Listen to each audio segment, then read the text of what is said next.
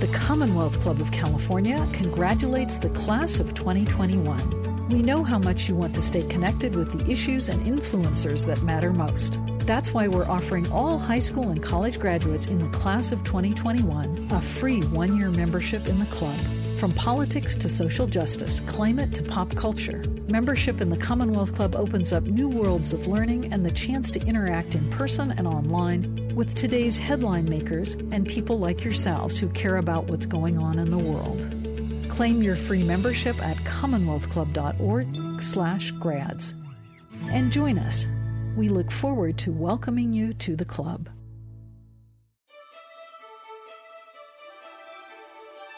Thank you for joining us for another podcast from the Commonwealth Club. Hello, everyone, and welcome to today's virtual program at the Commonwealth Club of California. I'm Tim Miller, the writer at large for The Bulwark and a political analyst for MSNBC. I'm excited to be here with you all today, and I am honored to be joined by Lieutenant Colonel Alexander Vindman, a friend of mine, an American hero, who's here to discuss his new book, Here Right Matters An American Story. I'm sure you all know Alex, but uh, after former President Trump's infamous phone call to Ukraine's President Zelensky, he felt duty bound to report up the chain of command. The president had extorted a foreign ally to damage a political challenger at home. And here, right matters. Vindman is telling his story for the first time about how he ended up at the center of this firestorm. We're going to be discussing that and more in the next hour. I also want to hear your questions. So if you're watching along with us, please put them in the text chat on YouTube and we'll be getting to them later in the program. I also have a question from Alex's wife that I'll be getting to at the end of the program, which I'm very excited about. Sir, thank you so much. How's the book tour been going? What how's the response been? And um, what has been your biggest takeaway from from all of this? Sure. Thanks, Tim. Uh, first of all, I need to figure out who that musical score was by. I think it was John Williams. It's quite the introduction. Uh, introduction. I, I, need to get some of that in the future. Uh, uh, but um, it's been going pretty well. I mean, this is a very, very sharp learning curve on something that I really, frankly, never thought I'd, I'd be doing. I thought eventually I'd probably do something on policy or on, uh, you know, on geopolitics. I'm working on my dissertation at Hopkins, so that that project is already in the works. But as a kind of somebody in their mid 40s writing a memoir, it's, it's a little bit surreal. And uh, as a new, brand new author, which I could add, add, add to my job description, it's it's been interesting to understand how the business works. Uh, and in terms of t- takeaways, you know, the, I, am super, super grateful for the just the the fantastic reviews I've gotten from the you know handful of people that have read the thing. Uh. Yeah, yeah. I mean, the the uh, the three or four of you guys, uh, folks, John, uh, Nancy out there, and uh, Paul. I appreciate you uh, you picking up the book. Maybe we've done a little bit better than that, but still, uh, we're up against the machine of the Republican Party that literally buys like tens of thousands of books and hands them out to like the the, the uh, book burning conventions uh, to to raise funds and stuff like that. Uh, it's it's kind of a little bit tough to to see behind the curtain and understand how it works a little bit. Well, I think you're being humble. Uh, I think you're doing pretty well. I, I, wish that we could all be here together. Um, if it wasn't, uh, you know, maybe for some of that misinformation that is out there that is, uh, you know, driving the the rise of COVID. Uh, we are here in California at the California Commonwealth Club. Alex is in LA, and I'm up in Oakland. Uh, we wanted to be together in San Francisco, but such is life. We hope to see you all next year. Um, for for the folks who haven't read, uh, know, haven't had the chance to read the book, obviously it just came out, or who don't know your full story, I, I wanted to start uh, really quick about your personal journey, uh, which I think is really central to this story. And it's called Here Right Matters, an American story for a reason. And I, and I believe that that your journey from uh, from Ukraine uh, to America as a young child is is really instructive as to kind of how you ended up here and in the center of this drama. So, uh, tell people a little bit about your your childhood and, um, and and how it was you ended up in America in the first place. Sure this is another surreal uh, aspect of of uh, writing a, a, memoir is that people are like, hey, how's your you know are you are you limping? How's your ankle? You know, I know you heard it before Rangers or like uh, in Ranger School or all sorts of like intimate details about about my background that I shouldn't be shocked about anymore because I wrote a gosh darn book about it. But it's still like it's still odd that people you know all sorts of background about me. Um, it's it's pretty it's a pretty awesome. Uh, you know, if I take a step back and take myself out of this, the the the fact that I'm you know in front of the the camera now, it's a pretty awesome story about a humble backgrounds, which I think is, is shared by you know swaths of Americans, uh, swaths of uh, American immigrants coming here and kind of rebuilding uh, from scratch. I came here as a as a as a you know toddler. My dad started. Um, my dad restarted his life at 47, so his was even more kind of a a strange juxtaposition of uh, pr- prosperity, seeming prosperity in the Soviet Union, and then starting from zero back in the United States, all to to provide a better future for his children. So it's um, it's a story about those kind of humble origins uh, coming to the United States, growing up in in uh, in Brooklyn, New York, not kind of the the cool Brooklyn of nowadays, the trendy, you know, gentrified Brooklyn, but where I go to the bar when I come to town, not that part of Brooklyn. Yeah, no, no, this is the kind of the the rough and tumble. I, I watched this the show called The Warriors, which was pretty awesome. It was uh, filmed in '79. I, I, I always loved it as a kid. I just watched it after like probably a couple decades, and it shows this this odyssey of a, a gang going to like a gang uh, um, retreat of sorts in the Bronx, and then having to work their way back down to Brooklyn, Coney Island, which is where we we settled for right in that Brighton Beach, Coney Island area for a year and a half. It was something closer than that than to what it is nowadays, Brooklyn. But it's that um, you know being a bit of a I don't know if I would just say quite hooligan, but uh, uh, maybe not entirely focused when I was a, young guy, um, and um, a rascal, I guess, of sorts, getting into fights, military service, and what I, I gained from military service, which was an enormous amount. Um, you know, pretty pretty blessed to have the career I had, and then really to contribute to U.S. national security in a huge way by defending the Constitution against uh, domestic enemies. Yeah, well, I, I, want to get to that. You you you breezed over your dad, and I and I, when I was reading the story, it was the thing that struck me the most about about it, about his life. And you just said he's forty seven. He had a you had a stable life. Your mother had passed away of cancer. Um, you were living in in Ukraine, right? Um, and he had a successful career as an engineer um, there. Was in his mid forties, and decided for the benefit of your family um, uh, because of what he saw as the problems of the Soviets and the Soviet regime to pick up, move you guys to America uh, with his mother-in-law, and and start a job doing basically manual labor. I mean, what what did you think that? What did you learn from that choice from him? And and also, uh, what did it say to you about this country that you were coming to that your dad would would make such a drastic move?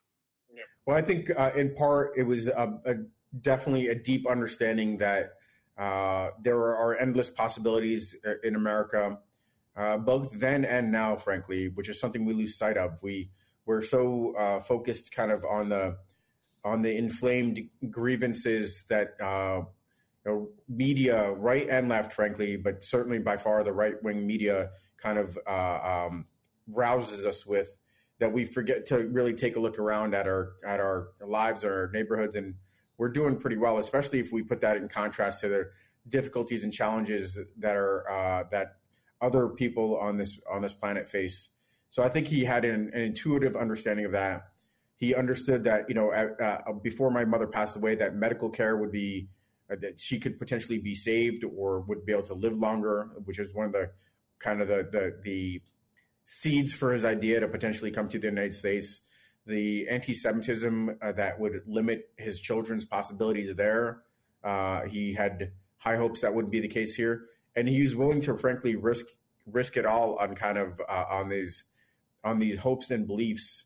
Something that that's he certainly passed on to to my me and uh, my generation with my brothers, and something that I'm passing on to my daughter uh, very hopeful, sunny, happy, resilient, uh, and that's kind of part of his legacy, I think. Yeah, I mean, in the Catholic Church, we always call it the zeal of the convert.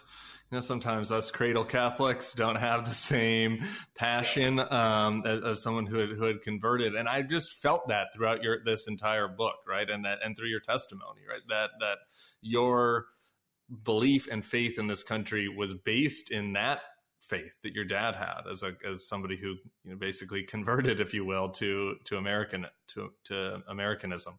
Well, I think it's that uh, he had a he had a, a, breadth of experience with his 47 years in the Soviet Union, and in certain ways, I followed um, followed some of that with my my experiences being uh, uh, posted all along all around the world and in Korea along the, the border between North and South Korea, um, in a combat zone in Iraq, in Ukraine, in Moscow, in Germany, which was not not a tough assignment, but just having had this breadth of experience and understood the unique opportunities. I think that's frankly something that the military shares, and that's why one of the reasons, besides the, the fact that they join because they're patriots and they want to volunteer, it, it uh, the service itself in these uh, assignments overseas just basically reinforces the uniqueness of America and the opportunities that Americans have uh, and puts things a little bit in perspective. And it really kind of makes, you know, ardent uh, patriots even more ardent.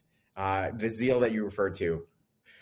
So talk, talk about that. I know that, um, you know, I've been listening to some of your other interviews and, and this kind of discussion of the purple heart is, is sometimes, you know, one that obviously brings a lot of pride, but also, you know, kind of complicated feelings for, for veterans who've been awarded the purple heart as you were. But I, just talk about that. You choose then, you know, you, you grow up as this immigrant or rough, roughneck. I'm, I'm calling you a roughneck. I don't know if you called yourself that, but I'm going to call you a roughneck in, in, uh, in Brighton Beach in Brooklyn. And, um, and, and, you know, you come to American University, don't graduate. Um, I'm, I'm, I'm going to reveal that secret that's in the book. I'm not embarrassing you. I'm not embarrassing you. You did it on the second try. I did it on the first try. No big deal. But, um, uh, you did it on the second try. And, and, you know, what is it that makes you say, you know, I am going to put myself on the line for this country that was not even the country of my birth and say I'm going to go volunteer? And and you ended up in some in a very some very hinky you know situations in Iraq. Just sort of talk about the decision to get in and then you know what you learned there in in Fallujah um, uh, you know when your when your life was really on the line for this country you know, I don't have, I don't think, I, I don't have an answer that quite even satisfies myself as to why.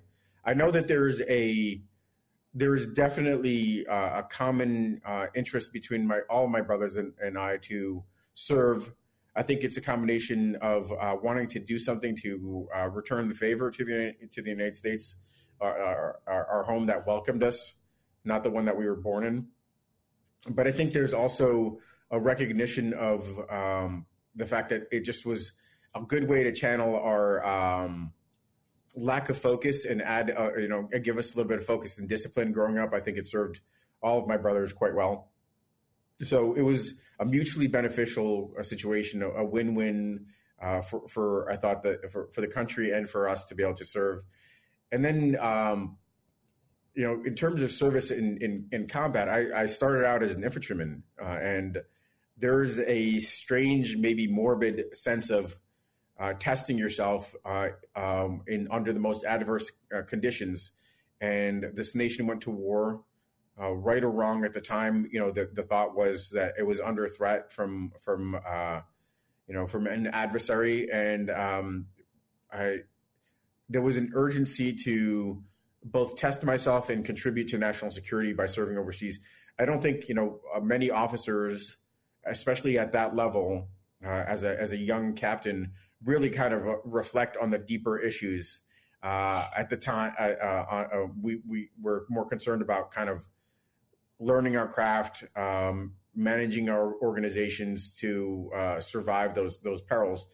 And um, what I learned from my time in in combat is that I'm trainable uh, which is you know it's a good thing to to learn about yourself is that you you're trainable and you actually could uh, learn to react to uh, react to contact, react react to ambush, and uh, you know remain uh, cool, calm, collected, and respond the way you're supposed to uh, to to to um, achieve tactical victories and things of that nature. Um, I, I, learned that I was a very, very quick study, frankly, in a lot of ways, even though uh, maybe my ac- my earlier academic um, disinclination didn't suggest that, but if I'm focused and I, uh, I apply myself to something, I could.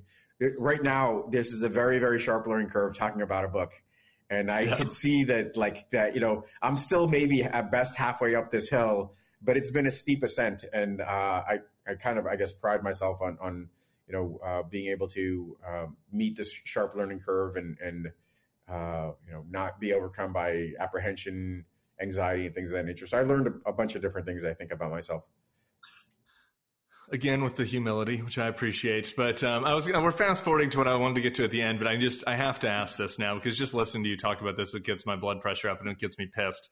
How did how did it feel? You know, we'll get back into how this all happened, but how did it feel when you were getting just assaulted and your manhood getting uh, challenged by you know keyboard warriors like me, you know, who who have no blisters on their hands, like after you know, after what you had put on the line for this country, that had to kind of surprise you, right? That that you you are you're in Fallujah, you you are serving in a very dangerous as an infantryman in a very dangerous situation for this country. You have shrapnel in your body as a result of this. Uh, uh you're you know the when the IED goes off and um, uh, when you're in, in Fallujah, obviously this is a life or death situation, and, and you know years later, you know a decade later here you are, you know, having to listen to, you know, these pajama conservative pajama boy podcasters telling you that, you know, you're a cuckold. Like, well, like, like that has to just drive you mad. Tim, don't be so hard on the conservatives. Why are you bashing the conservatives so hard? Uh, um, I'm not. I, there are some really great principled conservatives like yourself, but, but there were a lot of pajama boys out there trying to attack you. Uh, you, you my initial response is something as whimsical as like a laughing face uh, emoji in response because you can't really take them seriously. I mean, honestly, you know, uh, what what what I what is meaningful to me uh, are my friends, my family, uh, my professional network, and the support they offer, the encouragement they offer, and some some clown, you know, uh, over the airwaves or on um, on social media attacking me. I'm like, you have to maintain some perspective about these things. Like, I, I, it's a source of entertainment to sometimes look at the, the, that kind of nonsensical uh, criticism. I'm like, okay, I wish some of these people would try, say something like this to my face, but nobody has so far. Nobody's actually done that. Uh, I, have just felt a lot of uh, uh, warmth and, and, love from people. Uh, it's just the loud, obnoxious voices sometimes that that get the most play. Um, and you know, we, certainly we, have received threats and things of that nature, um, both to the home and uh, over over social media. But uh, and I I'm mindful of it. I've received training on how to kind of identify threats and and and um, understand kind of the the force protection environment and uh, keep my family safe. So I'm I'm alert to these these things, but I really don't take most of it seriously. I think they're they're a bunch of clowns, um, you know, weekend warriors, uh, folks that not. And this is not a dig on like you know uh, what what sometimes. Uh, National Guard gets described on. That's not what I'm talking about. I'm talking about guys that get get dressed up in camouflage and get all these like cool looking weapons, but can't shoot them straight and uh, you know, don't know which end is the, the, the danger end and so forth. I mean, it's really hard to, to kind of take folks like that seriously.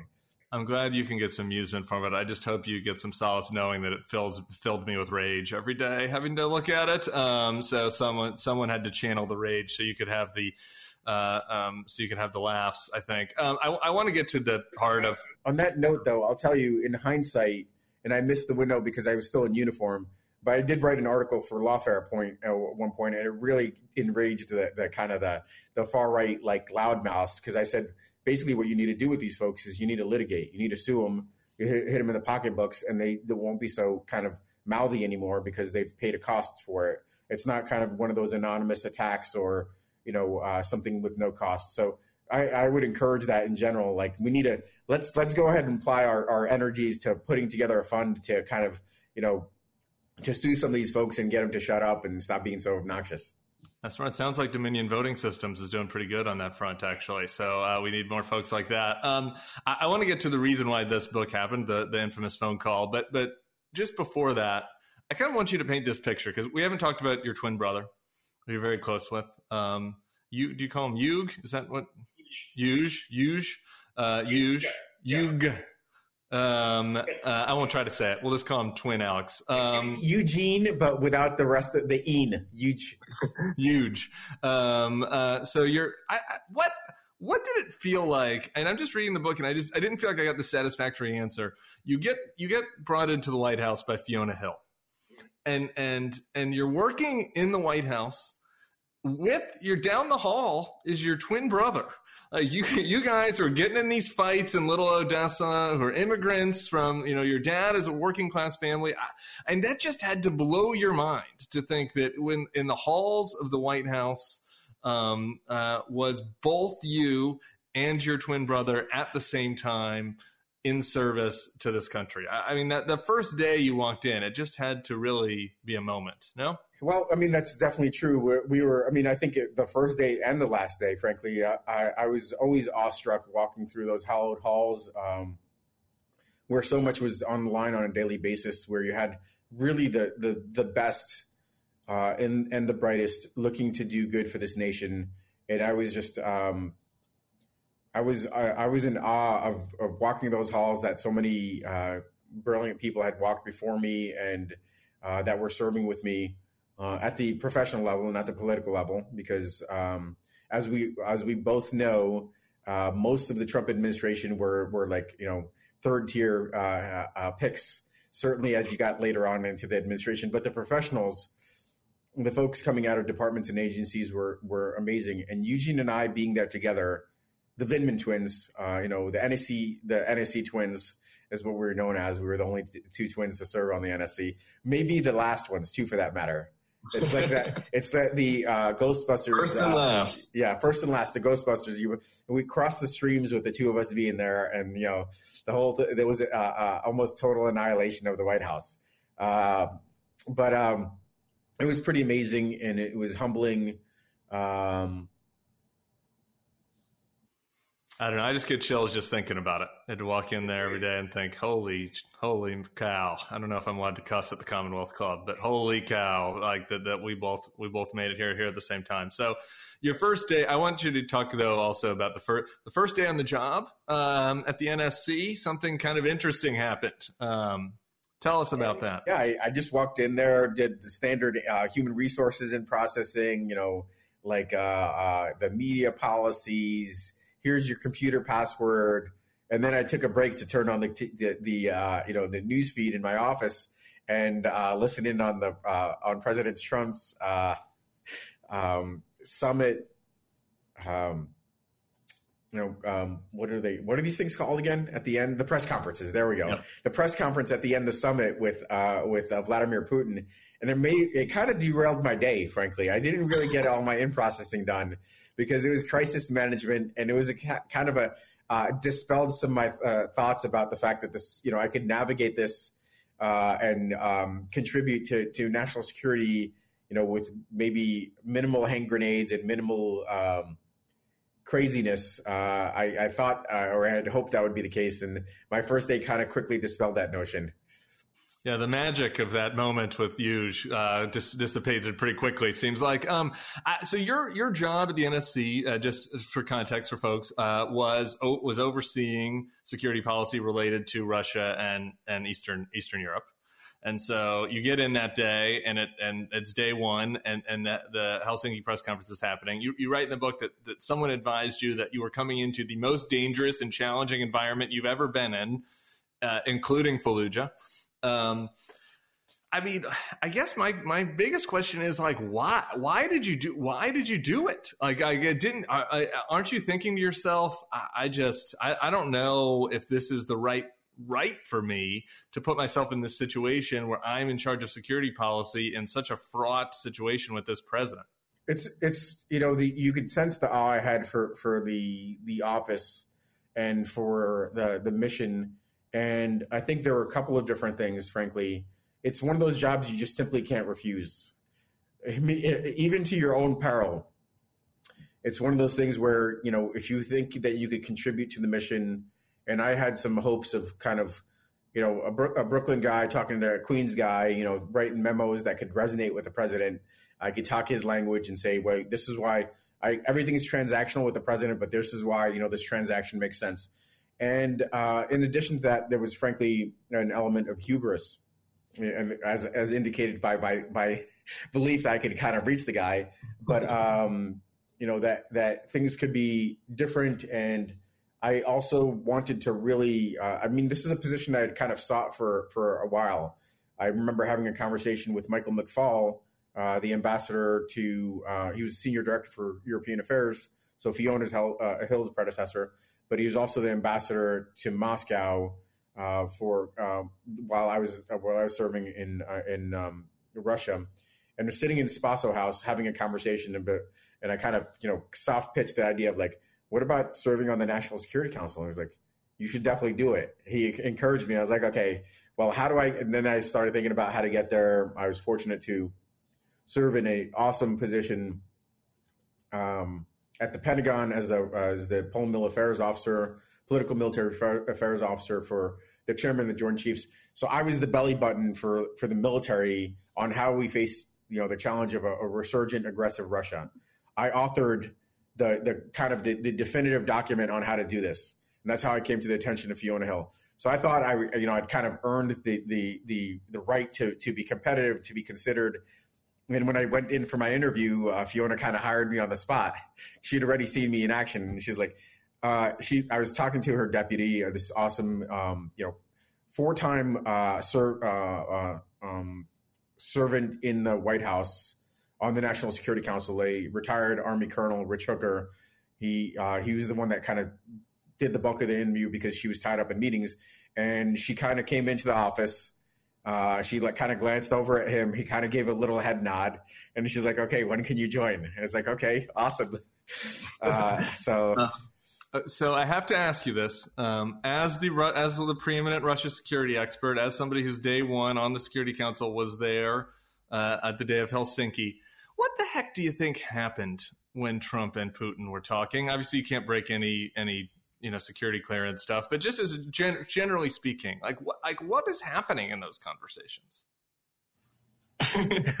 uh, no. Uh, so you know, it's interesting. I have, frankly, a little bit less. Con- I, have got less concern than than the general public. First of all, you know, the the uh, at one point the interpreter at the s- center of the storm that was in the room right. when this conversation, somebody I knew and actually had traveled. I, I before. Uh, less than you know, I guess two months before, probably about six weeks before, she was my translator when when we were taking the chairman of the Joint Chiefs to meet with his Russian counterpart. So I knew that, you know, she was another uh, kind of Russian immigrant uh, patriot. She wouldn't do something that you know was was going to be if there was something illegal or unlawful, she wouldn't be kind of a party to that. So there was that that component that you know put things a little bit at ease. And, and second of all, I also understand that Putin is a pretty savvy operator. He's a case officer. That's how it was his time in the KGB, and he didn't really need to apply all a lot of tools uh, on uh, on uh, the tool Trump.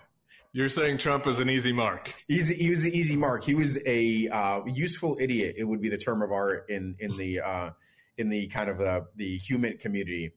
Um, he was somebody that you know aspired to be an authoritarian, had uh, had those tendencies, really admired authoritarians, and uh, you know uh, was looking to kind of ingratiate himself to a certain extent with um, with Putin and uh, being an easy mark, he was the, another an army term, free chicken. And I used this one on on uh, for an interview one time because he again he, easy mark. He didn't have to uh, Putin didn't have to work for it.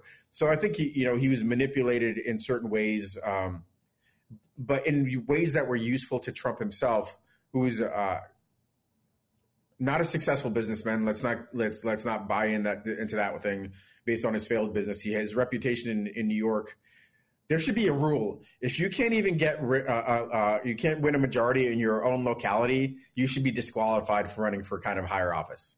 Because nobody in New York would vote for him because everybody understood who he was. He was a kind of a used car salesman. But because of uh, uh, he's he's he's kind of savvy in at least you know trying to to work with people and and charming on small uh, on a small level.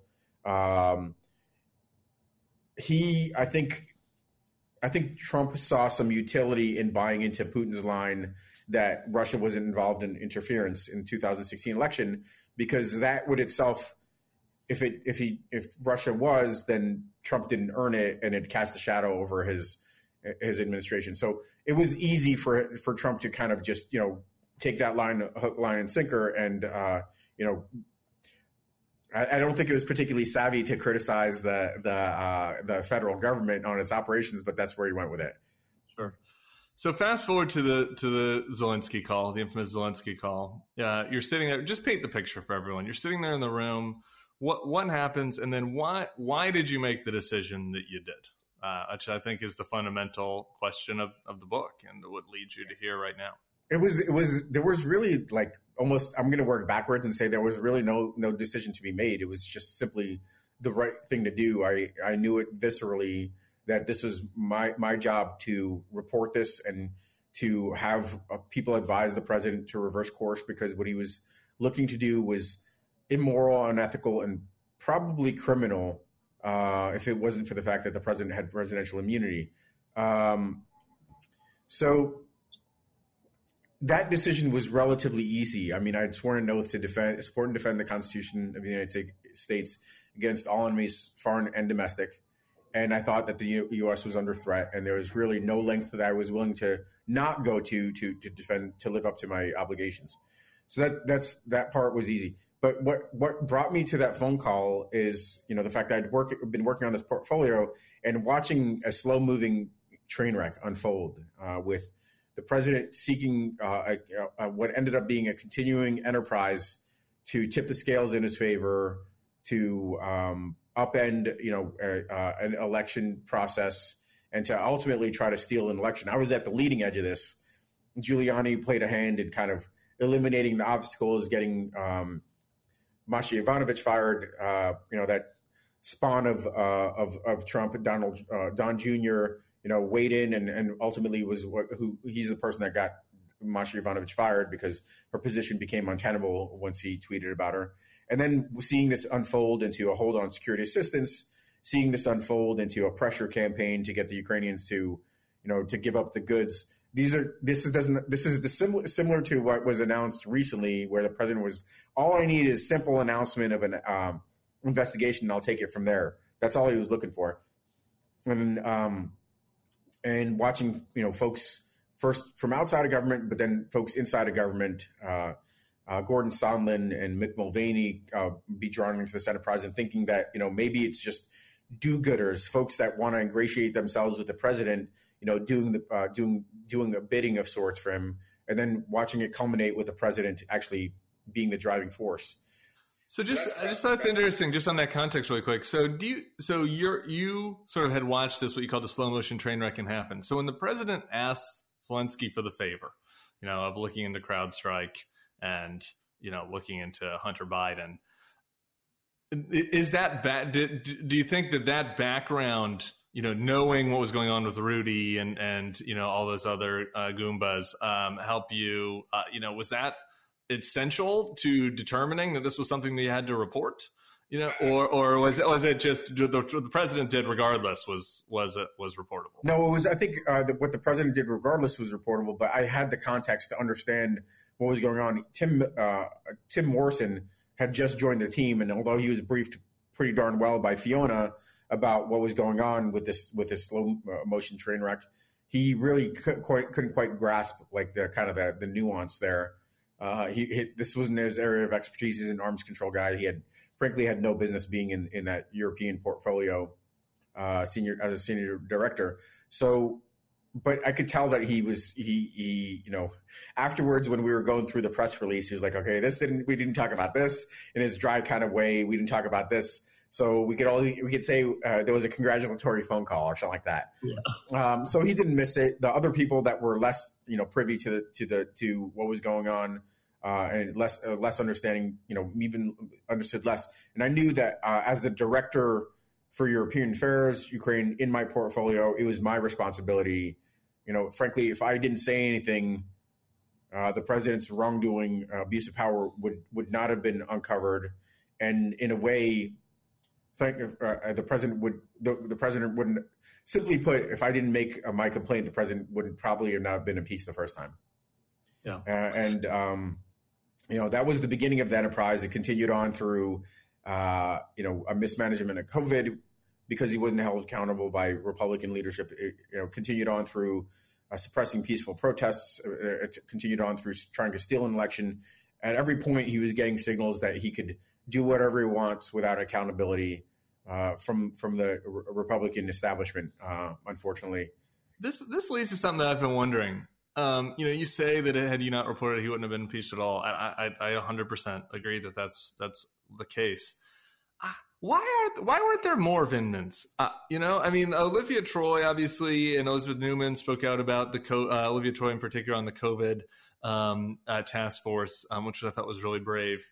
But I, I don't, I, you know, maybe this is just me, you know, being too conspiratorial, or whatever. But it seems like that there was uh, the Ukraine deal was replicated in Turkey and in Saudi Arabia and in other places. Um, like, may, you know, why weren't there more? examples of this over the course of the four of the four years and do you think that there were other actions like this that just didn't go reported it seems unlikely this was the only one. No, no, uh, that's absolutely true, and that's why you know one of the things I talk about now is accountability and a close examination of wrongdoing, so we could learn from from uh, um, from abuse of power and potentially kind of harden ourselves. I mean, one of the solutions that my twin brother has actually been talking about is there should, probably should be an IG in um, an inspector general on the NSC to report wrongdoing with kind of obligations to report up to Congress as a as a check on the executive branch. There wasn't, which is one of the one of the reasons that this unfolded uh, as complexly as it did. Uh, and you know, a whistleblower had a, felt like there was no other recourse to, than to go through, you know, intelligence community, uh, inspector general channels to get, to get to make sure that this didn't get swept under the rug.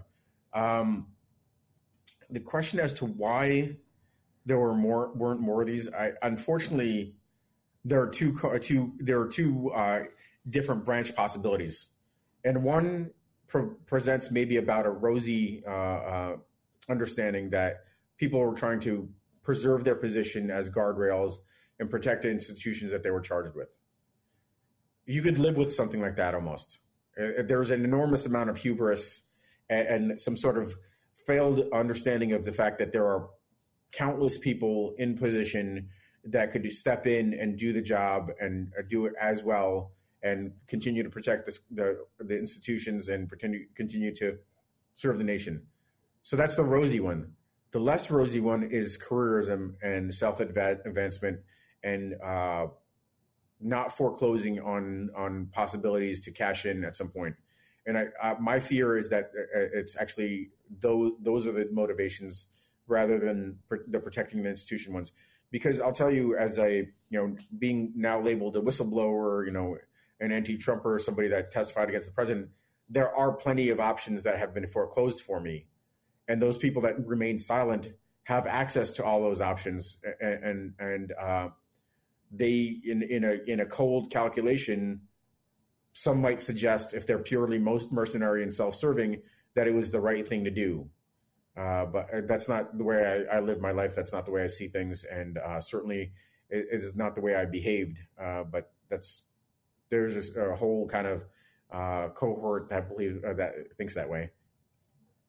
Yeah, there's a massive cohort that thinks that way. It's huge. It's just it, it truly is amazing that you can say on one hand the number of people who decided to step forward and say what they knew and know and do the right thing um, over the course of the four years. It's it's it's ra- rather astonishing. Um, I, I want to get to some of the consequences you said, but I, I, I want to talk a little bit about the testimony um, first. And um, you know, the, the most powerful part of the testimony for me was obviously the the title of the book, uh, "Here Right Matters," um, which was speaking to your father and and so tell people who don't know your father was worried about you both from the standpoint of uh, he was a supporter of the president, uh, and from a standpoint, I think of his experience, you know, in Russia and, and concerns about retaliation, et cetera. So, so just sort of talk about that and, and thinking about testi- testifying and and you know recognizing you had to talk to the country, but you really had to talk to your dad too. Well, that was uh, that that was a, stroke of genius from my twin brother, uh, including that component, um, which you know, it's it's good that your your the little voice in your head is actually standing in front of you sometimes because uh, he, you know, it's harder to ignore it. But as soon as he mentioned it, uh, you know, I put the words to paper and uh, wanted to put my dad's mind at ease. Um, I think you know early on there was probably the thinking from my dad that you know Trump is the president of the United States, and you know uh, the offer the office and being uh, a, a, Trump voter, uh, he probably thought that the president was you know was potentially in the right. Uh, the more he learned about it, the more he dispelled he, he dispelled that notion. And as soon as my mom basically forbade Fox News in the house and he started listening to other sources, uh, he was he started to be deprogrammed. But um, I think if that was that was a small portion of his, his, concern, and you know, I think in the book I talk about the fact that my dad, you know, had had hoped early on before he understood the circumstances and why I spoke up that I would march in the president's office, you know, give him a sharp salute and say, uh, "How do we work this out? you know, how do we fix this?" But um, you know, he, uh, there was no doubt in his mind that I did the right thing, and most of his concern, frankly, was based on the fact that he feared for my safety and that in his context, uh, growing up in the Soviet Union, you know, he was a, a small child when uh, um, Joseph Stalin uh, w- was the leader. I mean, he actually was 11 when uh, Stalin passed away, so he did quite didn't quite understand what was going on at the at that point in time. He was lionized and you know, this this is a, this goes into my bailiwick of Russia, so I could I'm going to take a 30 seconds to expound on this. But anyway, he's uh, Stalin gets denounced by by Khrushchev, the next leader, and then you know there's a, a, we learn about mass atrocities by by Joseph Stalin, where you know thousands and thousands of people, I'm sorry, not thousands, millions of people were were slaughtered. Uh, and people were put into concentration camps called gulags and stuff like that. so in his mind, uh, you know, that's the beginning of his kind of uh, his awareness of what could happen if you challenge the authoritarian. Uh, it got a little bit better, I guess, under Khrushchev and Brezhnev, and and you know, um, those that, that was my father's experience.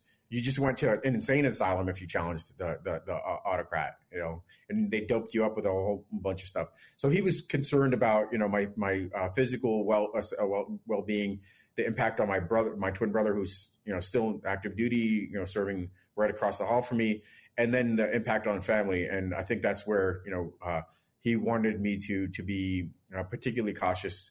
And I was in a lot of ways just not going to be deterred from what, from doing what I thought was right, and not not you know basically taking half measures the way most people would feel com- me comfortable taking, which is really how I ran afoul of the Department of Defense. They would prefer I had kind of watered down my testimony uh, be more, but have been more uh, less forthright and more reluctant or something of that, that nature.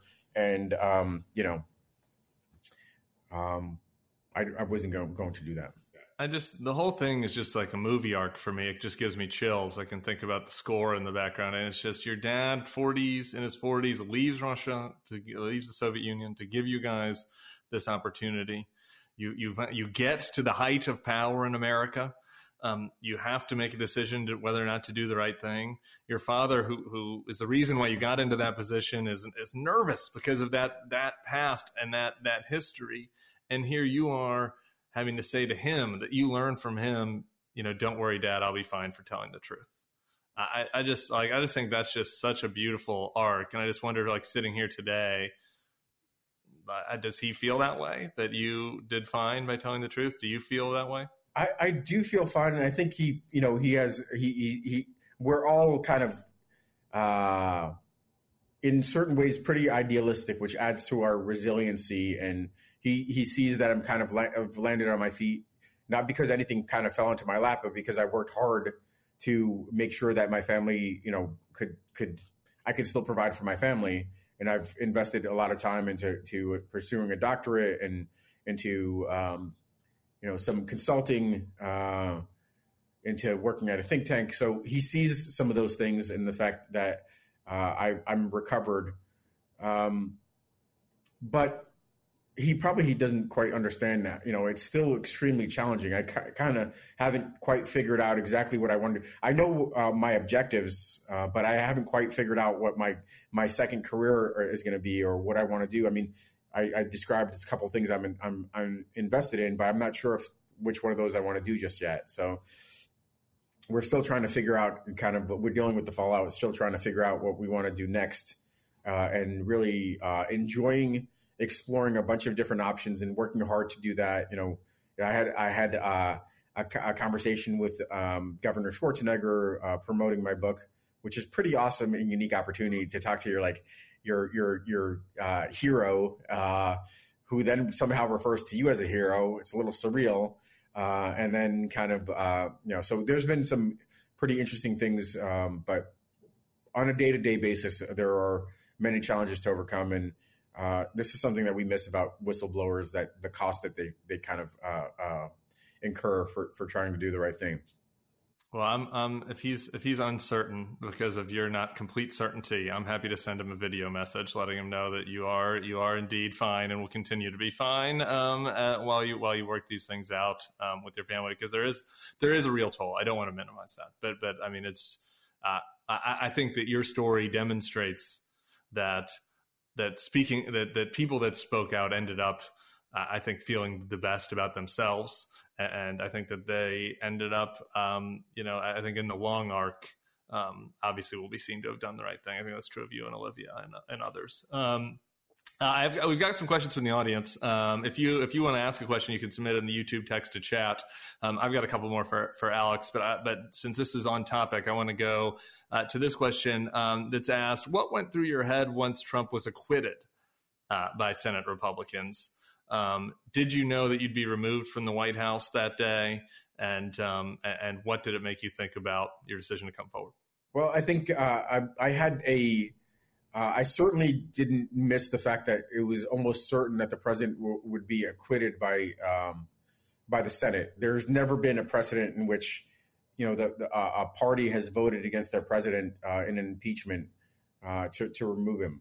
So I there was little doubt of that doing that of that happening. You know, I had my counsel, my um, legal counsel were uh, those there, there, are folks that are public and there, there are folks that are not. Uh, they're they're Republican stalwarts. I actually uh, selected a team of Republicans to kind of keep provide me situational awareness by leveraging their access to the White House. They could pick up the phone and say, "Hey, uh, how are we doing?" You know, like try to minimize the the fallout for me. It was a, a, little bit of tactical maneuvering on my part. So there was, and they counseled me that there's no way that the president's going to be removed, and they wanted me to. They also wanted me to take some half measures, but that wasn't my job. My job was to provide factual testimony on what I'd witnessed and let the other folks decide and live with what the, uh, you know live with their decisions um, and that was that I, I tried to not overthink you know uh, the the entire arc of events and how this was going to play out I was just trying to simply do my my my part which was to uh, to respond to a subpoena to provide truthful testimony based on uh, what I witnessed and then uh, leave it to senior folks uh, that are accountable to their constituencies to to make the decision.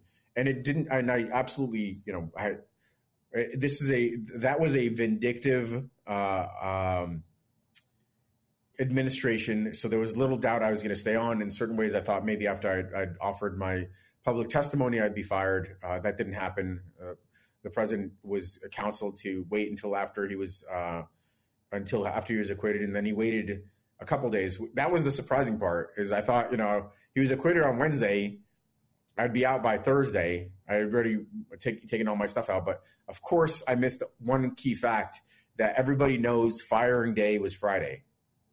That's when firings happen. So he was, you know, the dramatic firing day. I waited until Friday. So yeah, Friday evening, even you know that they can't let the news cycle yeah. So like this, um, it could be go- govern the airways for the next couple days, and to send a message to anybody else, you have to make sure you you d- deliver on firing day. Press before everything. It is interesting, isn't it, that the president thought that it would ex- increase his exposure to impeachment to fire you, and so he just did it two days after he didn't have any exposure. I think that's very telling about his his mindset. I, I, for those who don't know, I mean, uh, you have, uh, I, think, taking this in much better cheer than a lot of other people would. Um, I was, and once again, enraged on your behalf by the notion that that Friday that there was, I mean, essentially a perp walk out of the White House um, of you and your brother. Um, who, who, did not testify, obviously, um, and was was um, decided to be guilty of association by association. Um, walk people through that and just uh, to me that was one of the most obviously there's a long list of unconscionable actions of the Trump administration, but that was that was on my you know top 25. So there was there's frankly a sense of relief um, that only equated to maybe a couple of other instances in my life. You know, uh, leaving combat zone and you know landing on, on safe ground in the U.S. and then leaving uh, Russia after serving there as an attaché in a fishbowl where you're constantly under surveillance and really quite beleaguered. I mean, frankly, that was even in certain ways more emotional coming back to the United States after serving in Russia for three years than than being walked out of the White House. But they're similar, and I there was a, a enormous sense of relief that I was leaving. Uh, and you know the line, I was out of the lines. Then uh, you know I had a little bit. Um, at that time, I still had confidence, or some confidence that you know the the Army and the Department of Defense would would look out for me, and I still have a career you have to recall that you know at this point the, in the book I mentioned the fact that I had already been selected for senior service college, which is a extremely high, uh, a tough kind of cut. Only seven percent, seven and a half percent get selected for for war college, and I was all but assured promotion to colonel. And I thought you know I could move on. I'd f- figure out what to do. Initially, there were discussions about doing some something pretty useful for the Department of Defense as a as a uh, as a uh, instructor and lecturer at the National Defense University but I pretty pretty much quickly, uh, you know, uh, that those those uh, wishful uh, notions were dispelled when I was offered the the unique opportunity to be a my wife jokes a docent at the yet to be opened Army Museum in Fort Belvoir, about as far away from the, from DC as possible, and you know basically at a, keeping me as far away from the Pentagon as possible and the Capitol. Um, so, and I already had plenty of indications that uh, I was on very, very shaky ground. Senior, very, very senior officials, three star, you know, now, now, one of them is now a four star, kind of uh, said that I was basically uh, that I was toast. Um, so, uh, but at the, on that day, I was, it was mainly a sense of relief. And what about having to have your brother there? I guess maybe that was was that nice, or you had, or were you upset that he got wrapped in?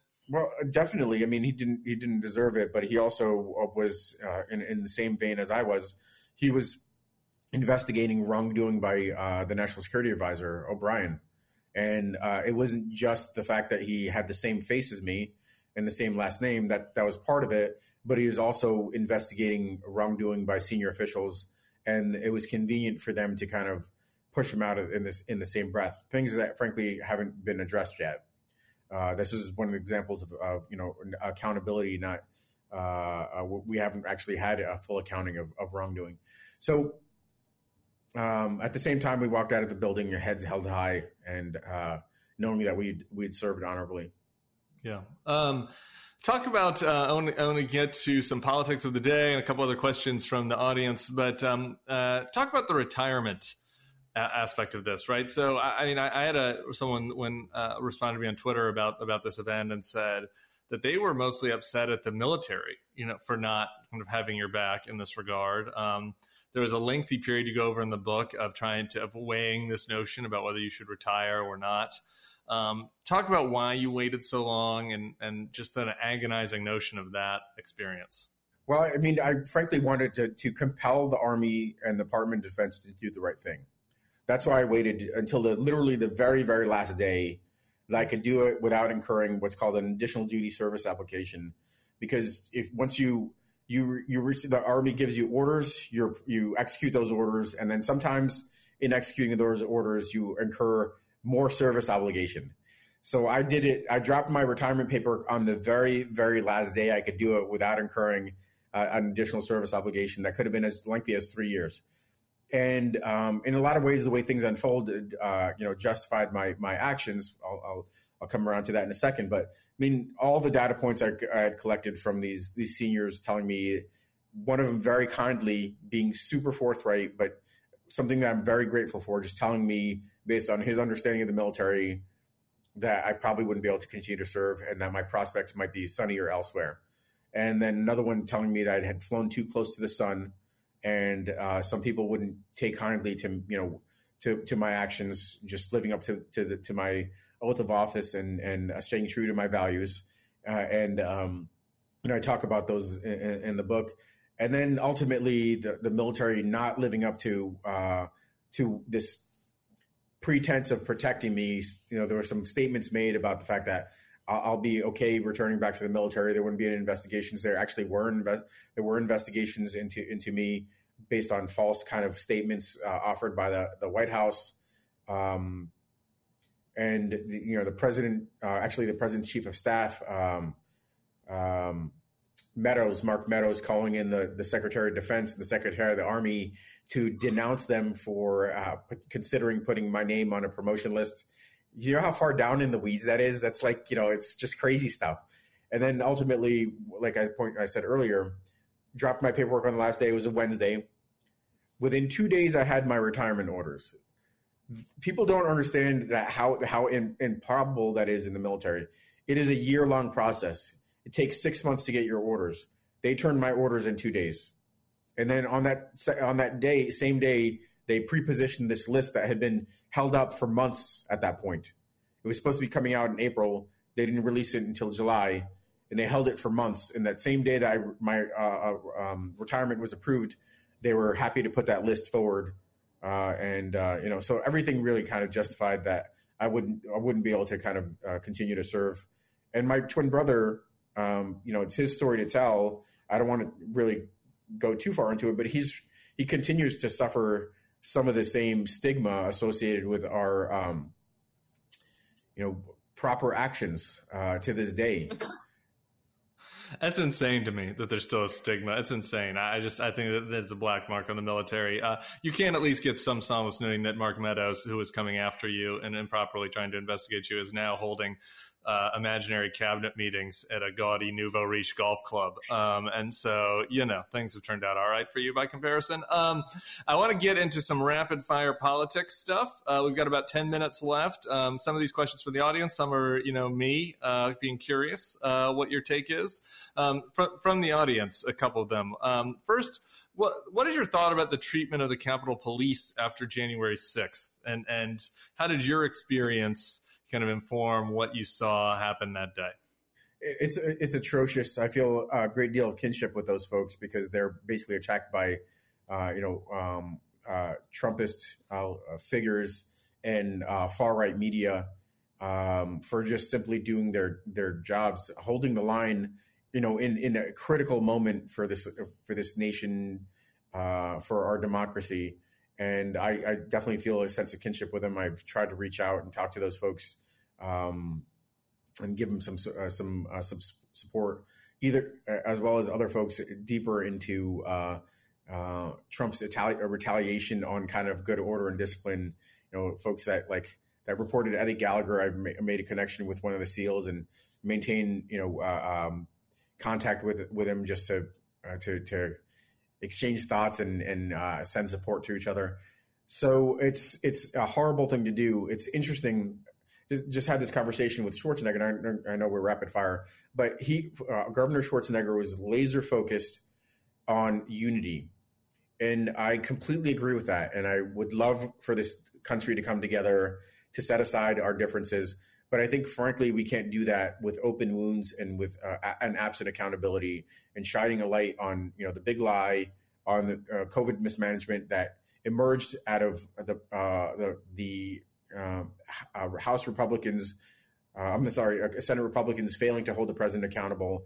All these things need to be dealt with so like this we could come together as a country. That connects to our next rapid question from the audience. What do you think Trump will do if he would be elected 2024? And do you think he is an aberration or a sign of the GOP to come? Um, I think that um, I think it's. I don't think he's viable in 2024. I don't think he's viable in 2024 primarily because um, he continues to get smaller and smaller slivers of the pie, um, and that's just not a, a winning strategy but Trumpism is alive and well and prospering. And I think in a lot of ways, what you have is, um, you know, a, a, further radicalization of a, once honorable party, the Grand Old Party, and um, until they break with uh, with Trumpism, um, there are a lot of risks to our democracy. Totally agree. Okay, two quick foreign policy questions. I just I had to ask you reading this book. You're talking about the Hearts and Minds effort in Iraq.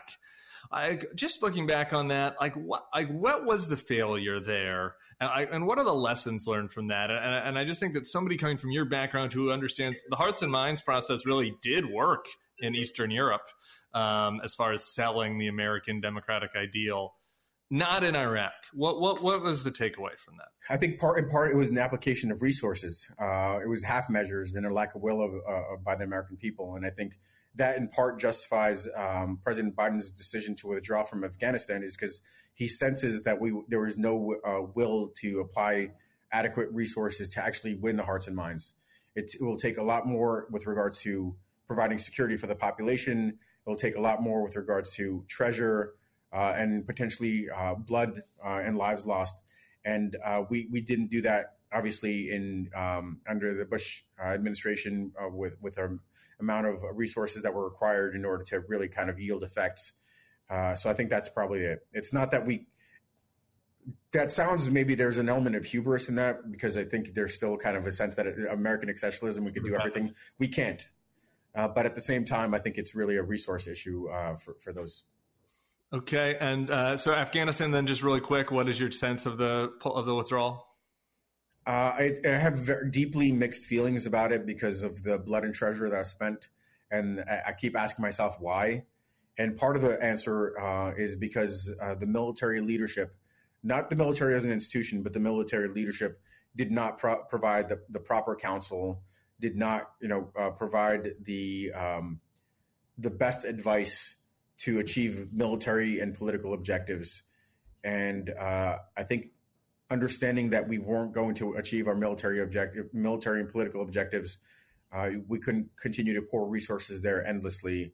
Um, so I think the president ultimately is doing doing the right thing, but there are things that need to be there. There are checks that have not, have not been cashed yet, and those include a check uh, to to those that helped us those uh, interpreters that um, helped this country, uh, and we need to help get those uh, people safe and secure.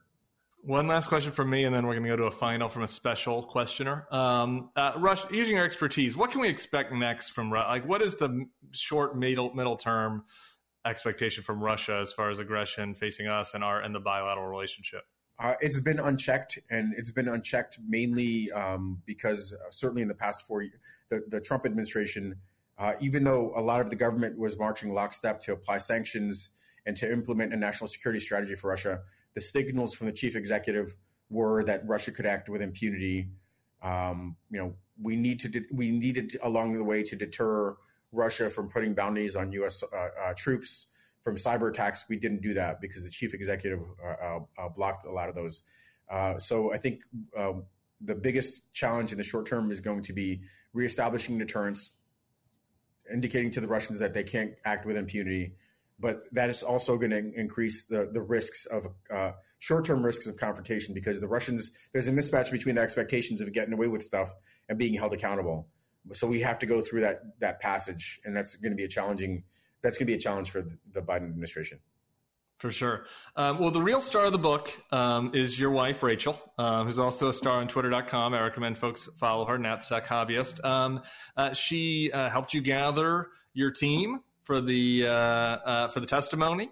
Um, she helped you with the, it sounds like the testimony itself, uh, steeled your family, I think, through a real tough time, a lot of threats that were coming in. Um, and so I wanted to ask her one question uh, based on the book that she thought that we should that I should ask you, and and she points to a section about the engagement. And so in your engagement, you say in the book that you she was badgering you to to to you know kind of get on with it, and so you sort of rushed the engagement and didn't do the beautiful picturesque engagement that you'd hoped for and she was wondering, uh, is it possible that there was that it was the fact that you were over eager to be engaged and it was not her fault? And given the fact that you have a top secret clearance, it's hard to believe that a little pressure from her was all it took for you to crack. So, what do you say to that? Yes, dear, you're right. I was super, super eager to marry you.